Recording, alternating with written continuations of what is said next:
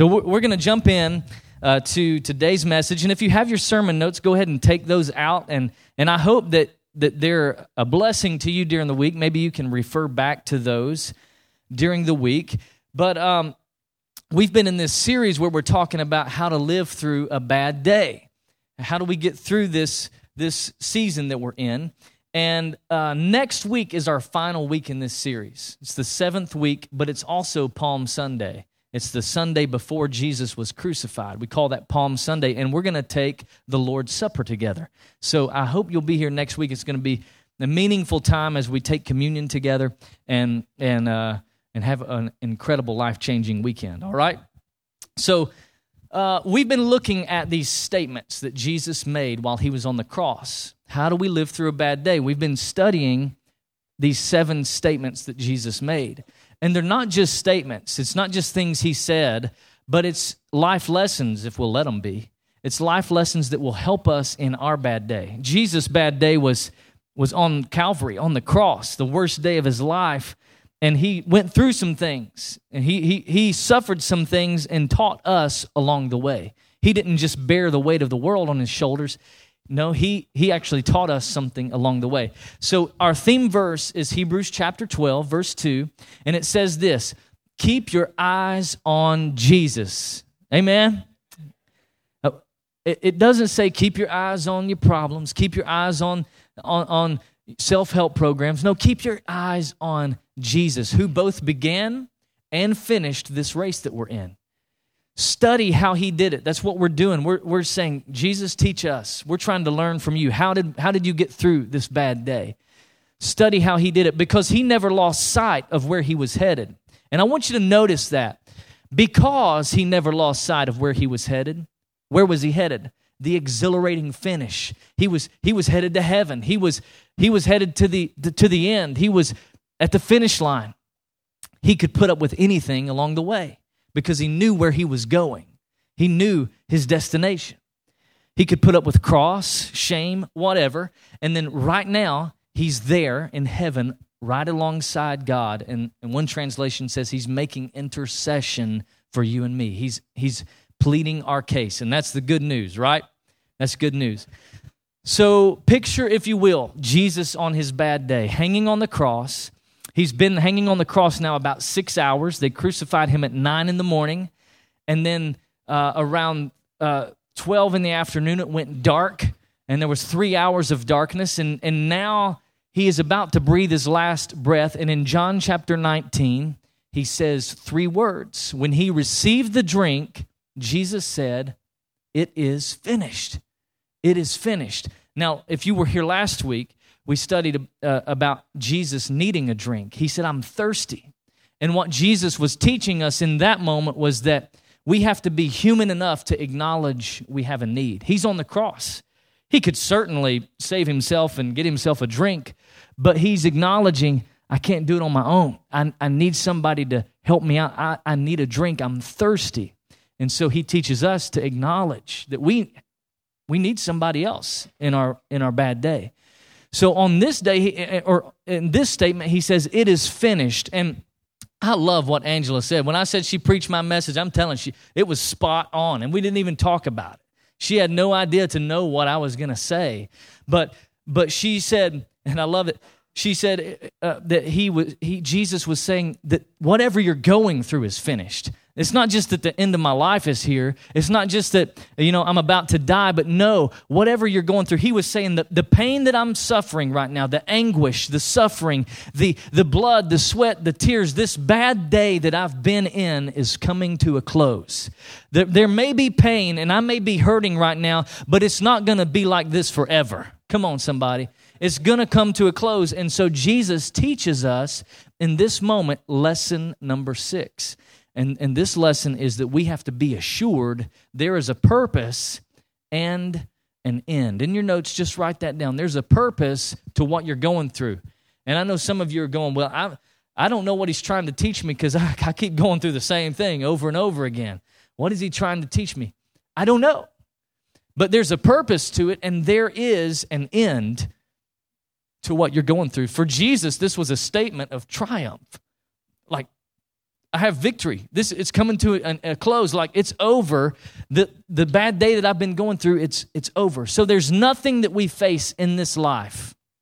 And I'm going to say that again. There's nothing that we face in this life where the hand of God is not present, mighty, active, and able to work through it all and beyond it all. I, I, I mean that. There's nothing you face in this life where, where God goes, well, I don't know what to do. There's never a moment like that. He knows. He's known the end from the beginning. He knows what's going on. And so, my prayer for you today is that you would leave here with assurance. Not insurance, because we don't have any of that here today. Like, but assurance, right? Assurance that that and listen, you might not leave here with solutions. You might not leave here with an answer, but if you leave here with anything, I hope you leave here with assurance that, that there's purpose in your pain and you can endure until the end. You can. So, so here, here we go. If there's a story that illustrates this thought better than anything else in the Bible, I think the story of Job illustrates this. Now, Job, man, he was a devout guy. Did you know that Job is actually the oldest book of the Bible? Um, Genesis is not the oldest book of the Bible. It's the first book and you might be going, well, well, why don't why don't they do it? Why isn't Genesis the oldest? The Bible's not written in chronological order. It's actually written in sections. And so Job is actually a part of the poetic section. It's metaphoric, it's poetic, it's historical, it's right in the middle of the Bible. It's the oldest book. And so Job loved God. The Bible says that there was nobody else in all of the earth like Job.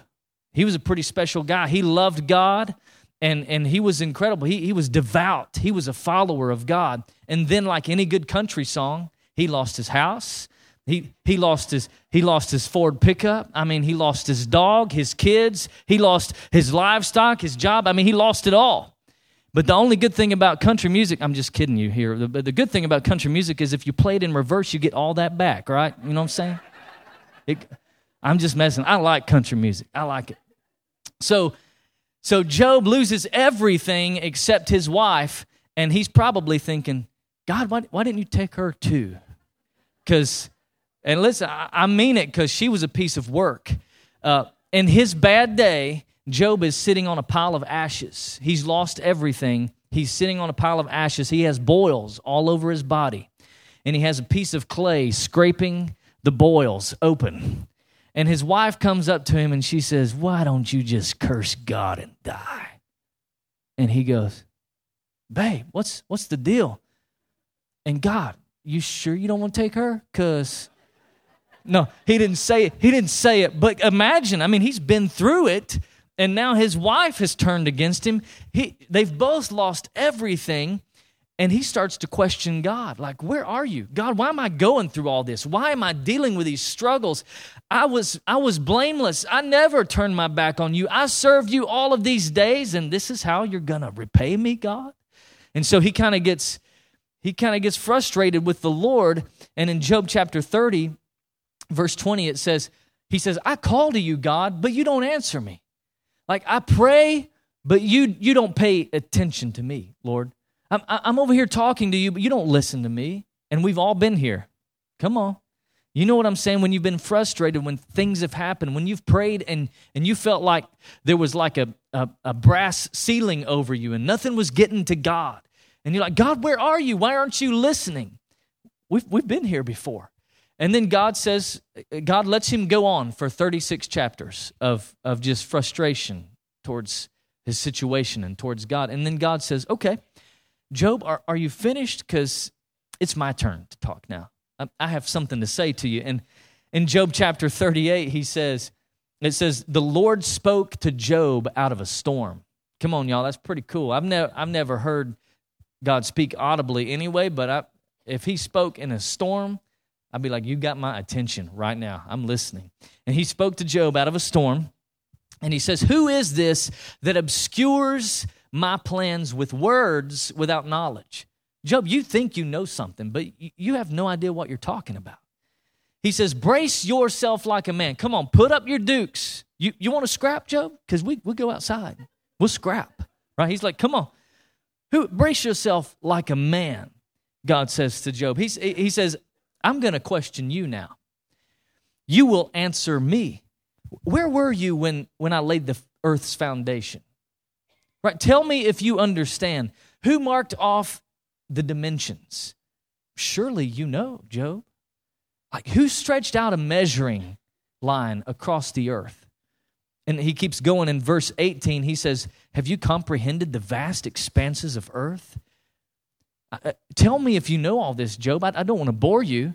That what is the way to the abode of light? Uh, does, do you know where darkness resides? Can you take them to their places, Job? Do you know the paths to their dwelling? And God says, Surely you must know. I mean, like, for you were already born. Job, you have lived so many years. Can you hear the sarcasm in, in God there? He's like, Oh, you've been around, Job. Come on, surely you know what's going on. Surely you can tell me all of these things. And Job, what he, what he does is he has, he's, he's done what all of us have done. He stuck his foot in his mouth. You know what I'm saying? He spoke without knowledge. And, and here's the deal every one of us, whether you're a Christian or not, will find yourself at this point where what you thought you knew, you don't know. Can I say that again? Whether you're a Christian or not, you're going to find yourself at a point in life where, where what you thought you knew, you don't know. And so uh, Job eats crow. I'm going to try this again. The first service didn't get it. Job eats he eats crow. Have you ever heard that statement before that? Uh, do you do you know why it's eat crow? Because crow is foul tasting. Thank you. Thank you. It's foul tasting. And I'm not talking about the uh, crow is a bird. Yes, bird is a fowl. It tastes foul. Anyway, whatever every once in a while we try those and, you know, it doesn't land, but it's fun to do it anyway. Because we need a laugh, right? We need a laugh. So, but Job, he, he stuck his foot in his mouth, and now he starts kind of backpedaling. He, and in verse uh, chapter 40, he says, I am unworthy. God, I, I'm unworthy. How can I even reply to you, God? And have you, have you ever like put your hand over your mouth just to keep yourself from saying anything else. It's like that's what Job did. It says, I put my hand over my mouth. I'm just going to keep quiet. And I'm going to look like this because I have made a fool of myself. And what Job is teaching us, what the lesson that I get from Job, and, and it's something that every one of us need to know. This lesson Job is teaching us, every one of us need to know is this that we don't know.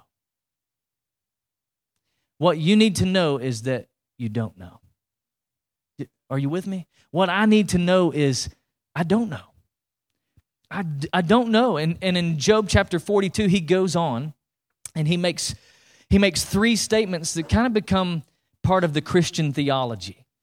And, and he says three things in Job chapter 42, verse 1 through 5. He says, I, I know that you can do all things, God. First, he says, Lord, I, you're a big God, and I was way out of my league to act like I could speak to you like that, to act like I knew something. And he says, No purpose of yours can be thwarted. You, you asked, Who is this that obscures my plans without knowledge? Surely I spoke of things I didn't understand. God, those things are too wonderful for me to know. I, I spoke out of turn. So he says, There's things, God, there's things that you know that I just don't know.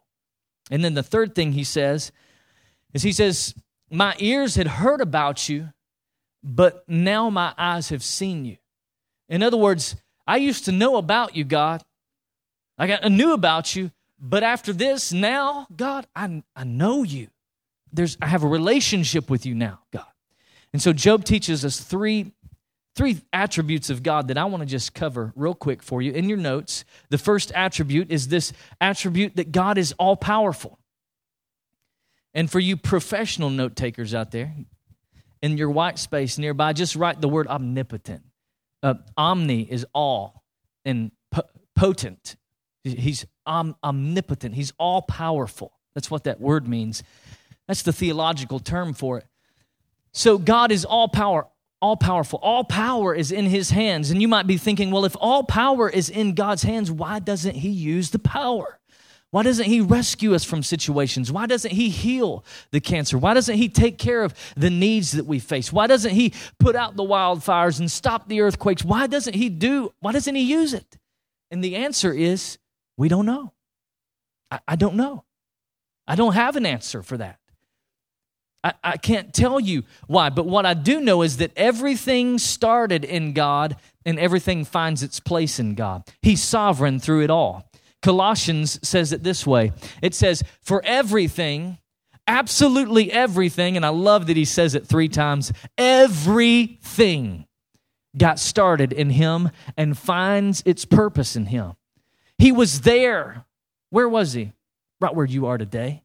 He was in your position. He knows what you've been through. He, he was at the beginning of time before it came into existence. And He holds the whole world in His hands. He's got the whole world in His hands. He's got the whole world in His hands, right? He holds it all together right up to this very moment. He's got it together. And I saw this played out. I saw this scripture played out at the end of last year when my Texas dad, I called him my Texas dad. His name was Larry Teal. And uh, I called him my Texas dad because if I could have chosen my dad, I would have chosen Larry as my dad. My dad died when I was seven, and so I didn't didn't have that father figure, but met Larry about 15 years ago, and he just was like a dad to me. And around September, he got he, his back started hurting, and he went to doctors and they couldn't find out what the problem was. They, they couldn't find the solution. They, they would uh, scan him and they would uh, uh, they, they, would x-ray and all that and, and they gave him injections but no relief. And then around uh, the first of december of last year it was so much pain he went to the hospital. They did a cat scan on him and they discovered that he had a mass on his pancreas. And and they did a scope the next day to to test the tissue of the mass and it came back uh, cancerous. It was inoperable pancreatic cancer. And they said, Larry, you got two to four months to live. And he, he lasted about 30 days. But I saw this played out, this, this thought that God is all powerful played out in, in his story. Because Larry, he said, I lived a good life. I've got no regrets. And I watched as his family rallied around him in his last days. And I watched as they never wavered. They didn't blame God, they didn't turn away from God. Their faith was strong. They were un- united in the front. They were there was laughter and there was joy in the middle of that situation, but there was tears and there was pain and there was heartache. But they held on to God's promises. They held on to Jesus. They held on to this, this thought that God is all powerful. And it taught me that I would rather, I, I, I love this, I would rather have hope in an all powerful God than certainty in a very limited me. I would rather trust in Him, no matter what the outcome is, than to have certainty in myself. I would rather have that. The second thing I want you to know, this attribute that Job teaches us, is, is this thought, this theology that God is all knowing. He's all knowing.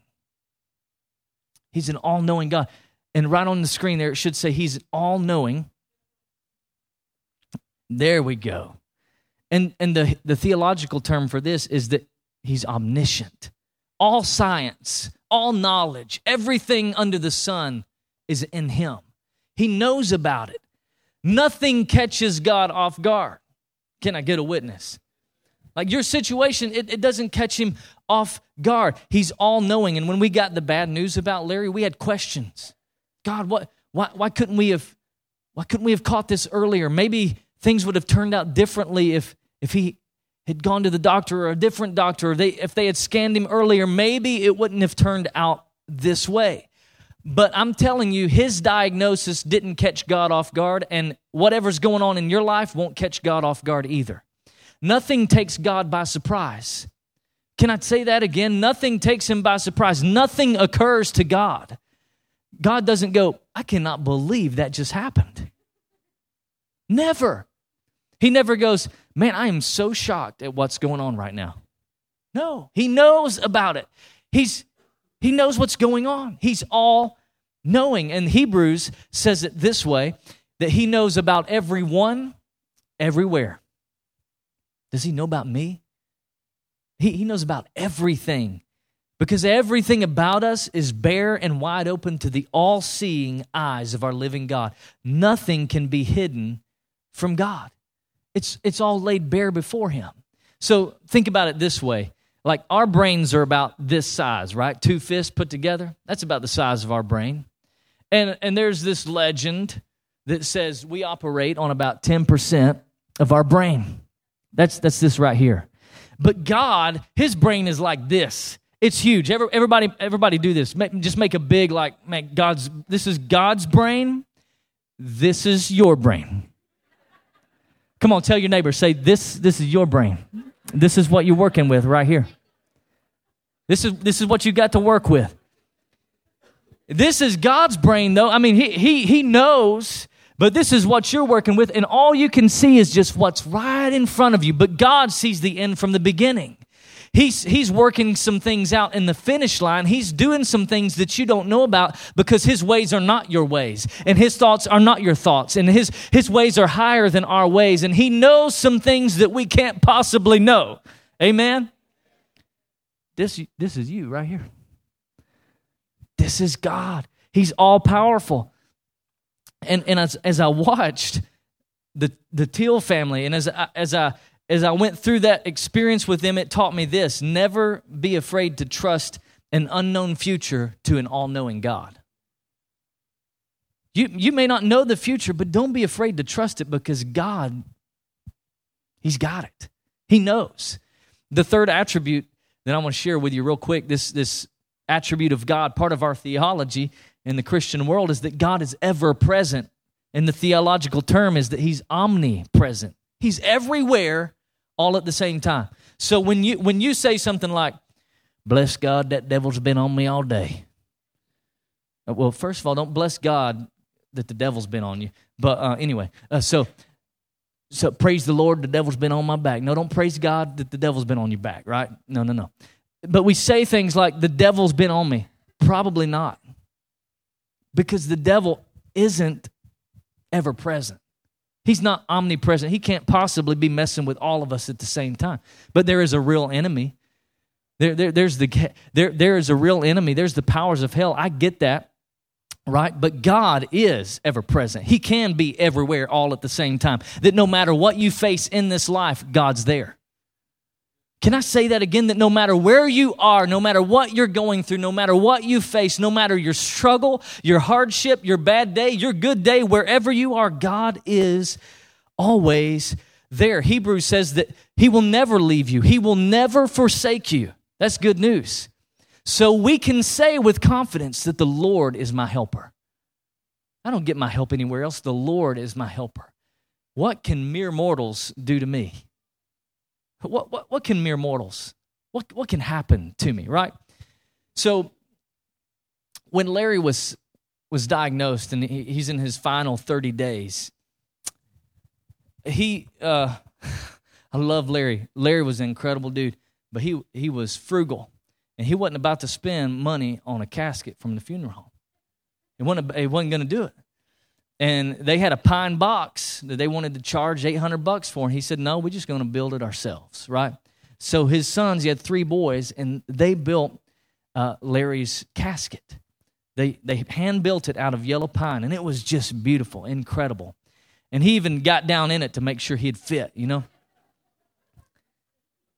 I, I can hear some of you going, "Oh my gosh, I can't." Yeah, and it seems like a morbid thought until you until you know what Larry knew. He knew where he was headed. He knew what was coming. He knew heaven was on its way. And and here's what that season taught me is that when God is with me, I can face whatever's against me. God's ever present. When God's with me, I can face whatever comes my way. I can face it. One of the most prolific hymn writers uh, was a lady named Fanny Crosby. And Fanny was born in 1820. She was born perfectly healthy, but about six weeks old, she got sick, and her parents took her to a, a quack a fake doctor. He, he didn't really know what he was doing.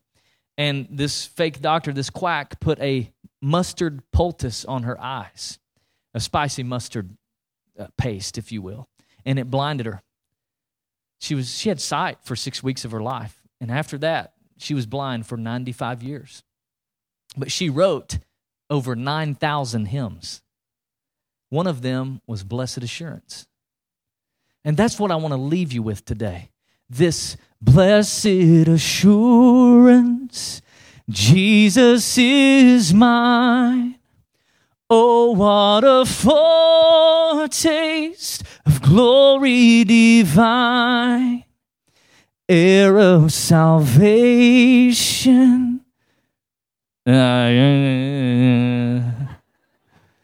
bought with his spirit, washed in his blood. I love how we all went.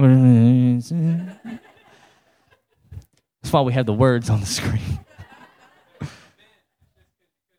I couldn't see like that. Hey, listen, blessed assurance. Fanny knew something. Fanny went through life blind. She couldn't see a thing, but she could say, Hey, I know something. I know something. I've got blessed assurance. And here's what I want to leave you with today. I want you walking out these doors going, I know. I know I can be assured of, of a few things. So, four, four declarations I want to give you really quick. And the first one is this you can know this I know God loves me. When you're going through it, when you're in a, in a season of life, I know God is, I know God loves me. Who else died for you, church? Who else gave their son for you? Who else paid for the, the, the price of your sin? God. I know He loves me. The second thing you can know is that I know God wants the best for me. I know that he I know that he wants something good. I love that first song we did. God is up to something good. God wants something good in your life. And part of our theology is kind of shifted these days where we think God is just this like cosmic killjoy and he he he just wants to put us in our place all the time and he's a mean God, but that's not who he is. God is love. God is love and he wants the best for us. And the scripture says uh, in, in Romans chapter 8, it says, If God is for us, who can be against us? Well, if God is for us, who can be against us? Since he didn't spare even his own son, but he gave him up for us all, won't he also give us everything else? Another way to say it is if he gave you Jesus, why would he withhold anything else from you? If he gave you Jesus, why, why, why would he keep something else from you? He wants the best for us. And, and he goes on to say, Does it mean that he no longer loves us if we have a bad day? If, if we go through calamity or trouble, or we're persecuted, or we're hungry, or we're destitute, or we're in danger, or we're threatened with death, does it mean that he no longer loves us. No. I love it. No, despite all of that stuff, despite the bad days we go through, despite the things that we face in life, overwhelming victory. Not like a little bit of victory, enough to get you through the day. Overwhelming victory is ours through who? Jesus Christ, right? He goes on to say, Jesus Christ who loved us. He loved us. He loves you. He wants the best for you. And then number 3, I I know. This is your assurance when you walk out of here today. I know God has a plan for me. I don't know what it is. I can't see it. I might even be a little bit frustrated at what's going on in life and I've got questions, but I know God has a plan for me. There's a purpose to what I'm going through. God's still at work in ways that we can't see. He's, he's managing some things at the finish line. And I'm telling you that my family, the Murray family, would not be here in Wichita Falls today if it wasn't for some bad days. If we hadn't gone through some bad seasons. What we, what we thought was so depressing and heartaching, when we, what we thought was so frustrating in this season that we were going through, turned out to be God's call on our lives. Because in, in 2017, we were living in Alabama. We were in, in Huntsville, a booming city. It, it is an incredible city. Uh, we loved it. Life was good. Everything looked great on paper, but we were miserable inside.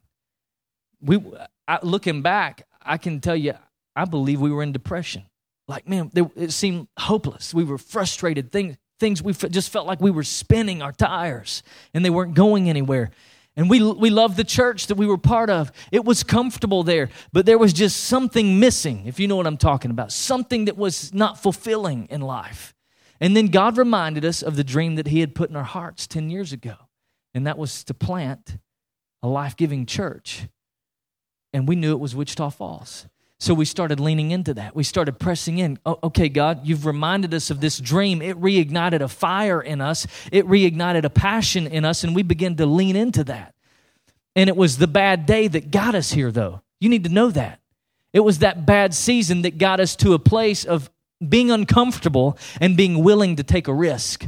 Because if I'm telling you, if those bad days hadn't come, we'd still be in Alabama living a comfortable life. We'd still be there. And it reminds me of, of how a mother eagle takes care of her, her nest. The eaglets are up there. Mama's just feeding them birds and fish. They're like, they're, they're, mom's just taking care of everything. She's going out and catching the fish and feeding them, and, and they're just like, yeah, feed me, feed me. And finally, she gets tired of it. She says, it ain't, it ain't fitting to be like this anymore. We're not going to do this forever. You're about to fly right? And what does she do? She starts pulling the down out of the nest. And, and she start, it starts getting prickly and pokey. And before you know it, they're getting uncomfortable and they're ready to get out on their own because uh, mama's ready for them to get out on their own. Do you know what I'm saying? So mama kind of just forces her hand that it's time for you to go. And I think God does the same thing with us sometimes. We get in situations that we think are terrible, but all God's trying to do is show us his plan for our lives we get uncomfortable and we go, oh, no, no, no, no, that's not it. No, no, this is uncomfortable. God, you didn't call us to be uncomfortable. Reality check. Life's uncomfortable. And so that moment brought us here. And maybe God's got you in a situation that He's trying to teach you something in, He's trying to work something in you, or He's trying to get you to a place in life where you're ready to take some steps of faith. Right? So I know God loves me. I know God wants the best for me. I know God has a plan for me. And number four, actually, before we even go there, Jeremiah 29 11 says, I know the plans I have for you, declares the Lord. They're plans to prosper you, not to harm you, plans to give you a hope and a future. That's what God wants for you. He has a plan for your life. And that's why I want every one of you to go through Growth Track. At some point, I want you to go through Growth Track. Give me four Sundays. Today is step one of the growth track, and we talk about uh, how, to make, how to make sure that this is the church for you. We want you to know for certain that this is your church because there's a lot of great churches in our community. But it's my job to tell you about this one. And so we want to help you know is, is this where you're supposed to be? And if you choose to call this home, then we spend the next three weeks helping you discover God's plan for your life, what He wants for you, what He's calling you to do, and discovering gifts and passions that He's put inside of you. And it's so fulfilling and rewarding when you know what God wants you to do. Amen? Amen. Number four, the fourth thing God wants you to know is that He will bring you through. I know God will bring me through. I know it. There's no doubt in my mind. He uh, in in Second Timothy verse chapter four it says, "The Lord will rescue me from from every evil attack, and He'll bring me safely to His heavenly kingdom." And when you when you read that the first time, I, I kind of think like, well, which one is it going to be? Are you going to rescue me, God, or or are you going to lead me to your heavenly kingdom? And really, the answer is both. You're in a win win situation no matter what he does. Can I, can I hear a witness today? You're in a win win situation. If you know Jesus, you get it. If you know Jesus, you understand that. Paul got it. The Apostle Paul, he was told, if you keep preaching the gospel, we will cut your head off. And he said, Would you? Would you cut my head off? Because, you know, to live is Christ, and I get to keep doing ministry if I live. But to die is gain, and, and I get to meet Jesus face to face if, if, if you kill me. So it would solve a lot of problems if you just go ahead and cut my head off. I wouldn't even have to think about it anymore. Just take care of that for me. Paul says. What do you do to a guy with that kind of perspective? What do you do to a guy like that? Nothing. You can't do anything because he's in a win win situation. And you're in a win win situation if you know Jesus. No matter what happens in life, you know Jesus. You're in a win win situation. God's got you, God's got it. He's working some things out that you can't see. And He will bring you through either in this life or the life to come. Right? So here's the last thing I want to say, and then, and then we'll close out with prayer. Write this in your notes that my struggles have a purpose and my pain has an end. It's not forever. It may seem like it, I know, I know, but it's not. When you're finished writing that down, just, just close your eyes right where you are and let me ask you this question What is the Holy Spirit saying to you today? What's the Holy Spirit whispering to your heart? What's He communicating? What's He, what's he putting in your heart today? I want to give you a chance, an opportunity to respond to God because I know some of you, maybe you're here today, you're far from God, you don't have a relationship with God. And I'm not asking you to join this church. That's not how we do that here. All I'm asking you to do is to start a relationship with Jesus. And if you're far from God, if you don't have hope in eternity, like if, if you don't have hope in this future with God, if you don't have hope, you can have that today. You, you can have it. If you're far from God, you feel the guilt and the shame of your past stacking up against you. You're one simple, heartfelt prayer away from a relationship with God. And if that's you, you're ready to know Jesus today. If just slip up your hand right where you are. You're ready to start a relationship with God. If, that's you with boldness and courage, I want you to know it's it's the best decision you'll ever make in your life. It's the best decision, the most important decision you'll ever make. Anybody else today? Say, Ben, that's me. Just slip your hand where I can see it. God bless you. I see you. Who else? Who else wants to say, That's me, Ben? Count me in that prayer. Count me in. Amen. God bless you. Thank you. Anybody else? Amen. Let's, hey, let's say this prayer together today. Say, Jesus, thank you for dying for me. I believe you're the Son of God. You're my hope. You're my firm foundation. I believe in you. Will you forgive me? Cleanse me. Wash me. Make me new. I trust in you. You're everything I need. You love me. You want the best for me. You have a plan for me and you will see me through. Thank you for that. In Jesus' name, everybody said, Amen.